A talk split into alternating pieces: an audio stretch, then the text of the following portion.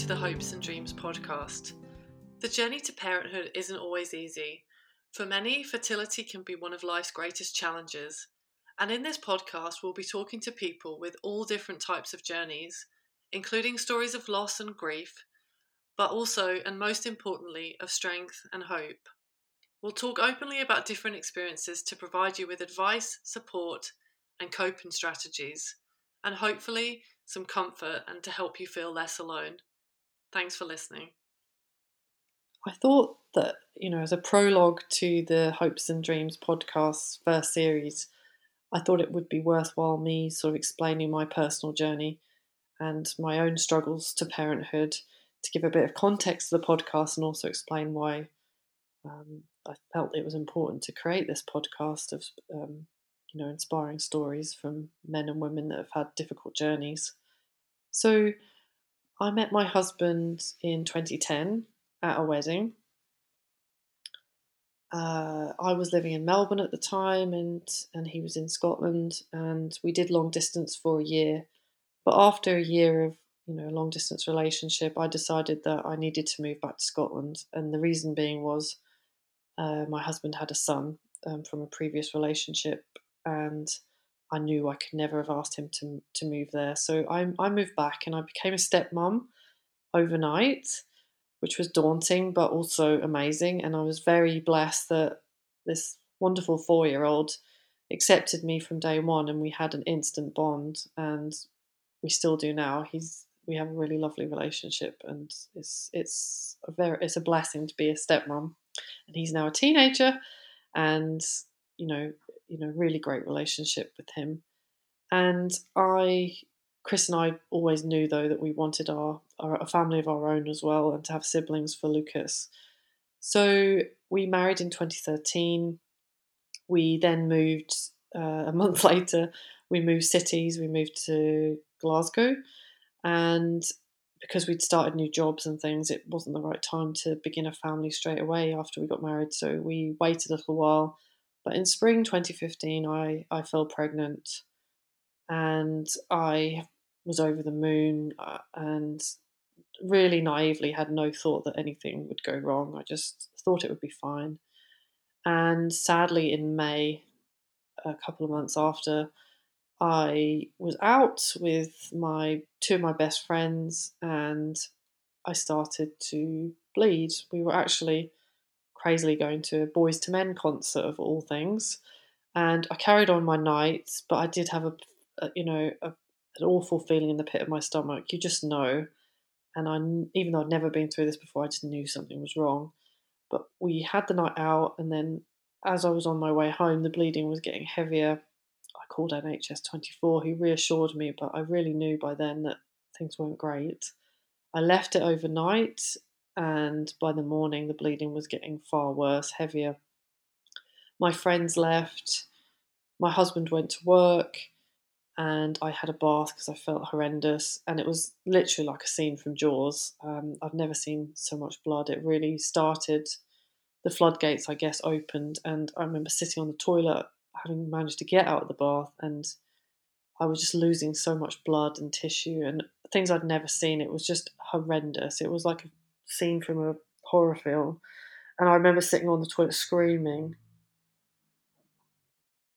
I remember sitting on the toilet screaming and just saying, no, no, no, just to, I guess, stop the bleeding, but it, which was stupid. I don't know why I did that, but I was in shock. I, ra- I managed to ring my husband who came home from work and cleaned me up and put clothes on me and towels and things because I was bleeding profusely rushed me to hospital. I was seen straight away because I was literally passing out in the waiting room in A and E, and I was in a terrible state.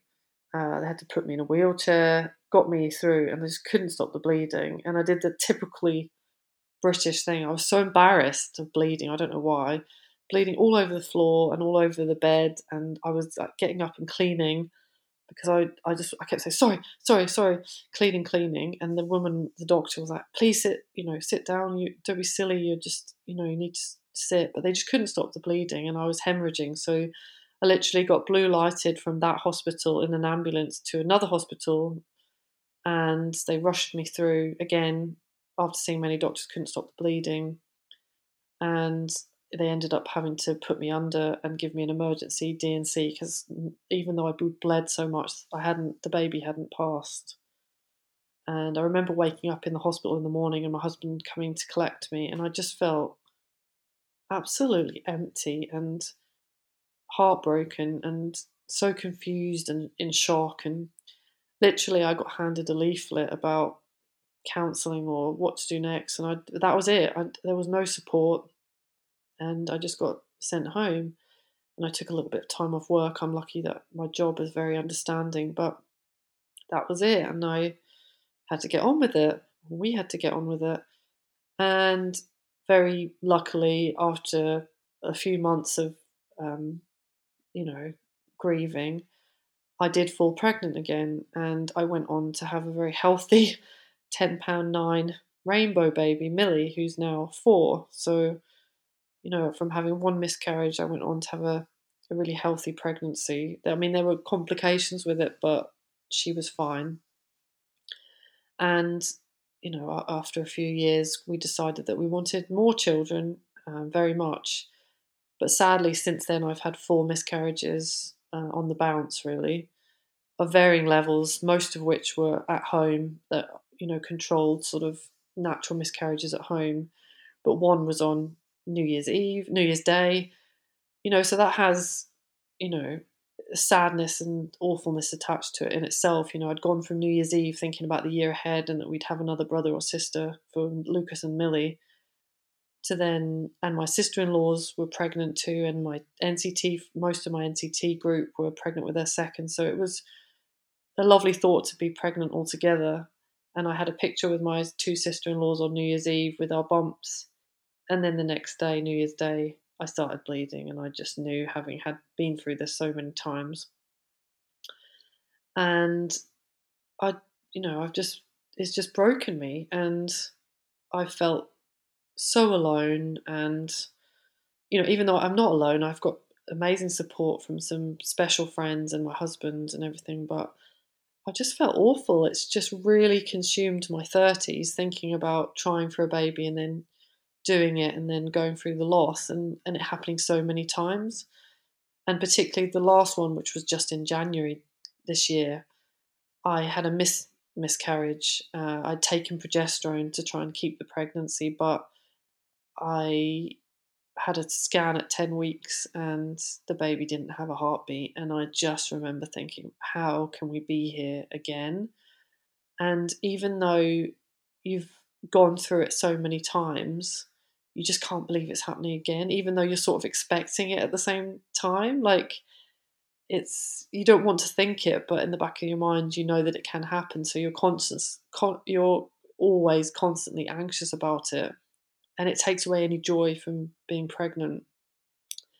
And in January, uh, we decided that unlike the other other ones that had come away at home that have trauma in themselves because you have to scoop things out of you know had to scoop tissue out of the toilet and then put it in a container and take to the hospital to test. I just I wanted to have a bit more control and a bit more chance of them being able to test the baby. So I decided to have a different procedure, not wait at home for a couple of weeks potentially for it to come away. I wanted them to remove the baby medically. And so I had the manual vacuum procedure. And it, it wasn't very nice, but it was very controlled and it was over very quickly and they tested the baby. They took it away to be tested straight away. And, uh, you know, a few weeks ago, I found out that they were able to find something, which I couldn't believe because the other miscarriager had literally no answer. You know, you get told, oh, it was just bad luck or whatever, but that you want an, a reason, an answer for something happening. It's really hard to just have the, oh, you know, just one of those things. It's just, and we found out that the baby had Edward syndrome. So that's why I miscarried. There was an abnormality with the baby, and my body just decided that it would not continue the pregnancy. But the other thing we were able to know is that the baby was a little girl. And I have found that very comforting because, you know, most of the time you don't know you know anything about that baby, and I always wondered what my other babies were if they were boys or girls. And for this to, I now know we know this was a little girl. I I was comforted in that, uh, but also I found it hard. It made it more real. But you know that she was a little sister for Lucas and, and Millie. But at the same time, I, you know, it's been good to know. And so now we're at a point where we're waiting to decide. We actually had a conversation this evening about do we carry on with this hope of having another baby, or do we just pause and stop and say enough? You know, I'm very conflicted about it. I have we haven't made a decision. We desperately would love another baby, but at the same time, both our mental health has been damaged, and that's that's something that I don't think I ever, you know, I've never had any mental health issues in the past. I've always been, um, well, I've ne- I just never had um, depression or anxiety, or I've always been an I have been an anxious worrier, but I've never had anxiety. But you know, my miscarriages, you know, have changed me. They've made me very anxious. I, I worry about my daughter all the time, extra more worried than you would if you hadn't been through losses, I think. Very anxious. And I'm sad and I'm fed up of feeling sad and I just want to live my life not thinking about, you know, trying for a baby and then, you know, getting over the grief and the loss, but never really getting over it because I've never gotten over it. It's it lives with me forever and those babies are part of me and I don't I don't want to forget them because they're part of my story. But at the same time and I'm I know how lucky I am to have my daughter and my stepson I know I'm super lucky to have to have that, but I always imagined I would have another baby. So I'm I'm just going through the process at the moment of, of, of whether whether that dream is still something that we want to try and achieve, or or if we if we stop. And so that's really my journey and where we're at to now. But I know that I felt very alone in this in this journey of mine even though I have a very loving, supportive husband who's been amazing throughout the whole thing, and I like to think I've supported him because you know he he suffers as much as I do, not physically but emotionally in the loss, and also trying to support me. But I also know so many friends that have been through different journeys, but you know horrendous things, and I just think it's something that we really need to keep talking about to support one another and for me, I had to have a focus and something that I could put my energies into to do something positive and give my babies a legacy. Um, and I just wanted to do something to help other people. So I've started this podcast, and the first series is going to be literally all of my all people I know, my friends, because it's so common to have all these different difficulties, and it won't just be about loss or in terms of miscarriage. It will also be about you know, losing a baby um, shortly after birth, and and and how you navigate that.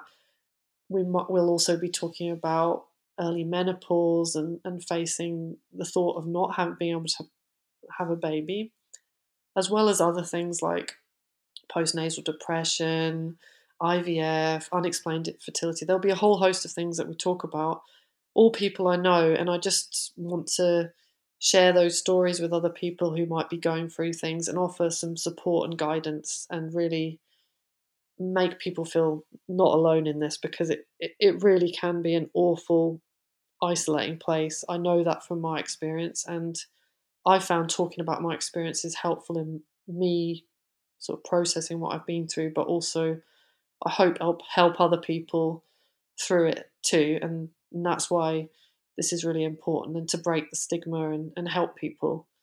And um, and the stories that we're going to share in the podcast are really inspiring. You know that there's huge loss and, and grief and sadness but also people have gone on and been you know it's not i don't hate the word bravery because that sounds it just doesn't sound right but people who have managed to go through these awful things but have found a way of either you know, remembering their their baby that they've lost or found joy and and contentment in in other things out with motherhood.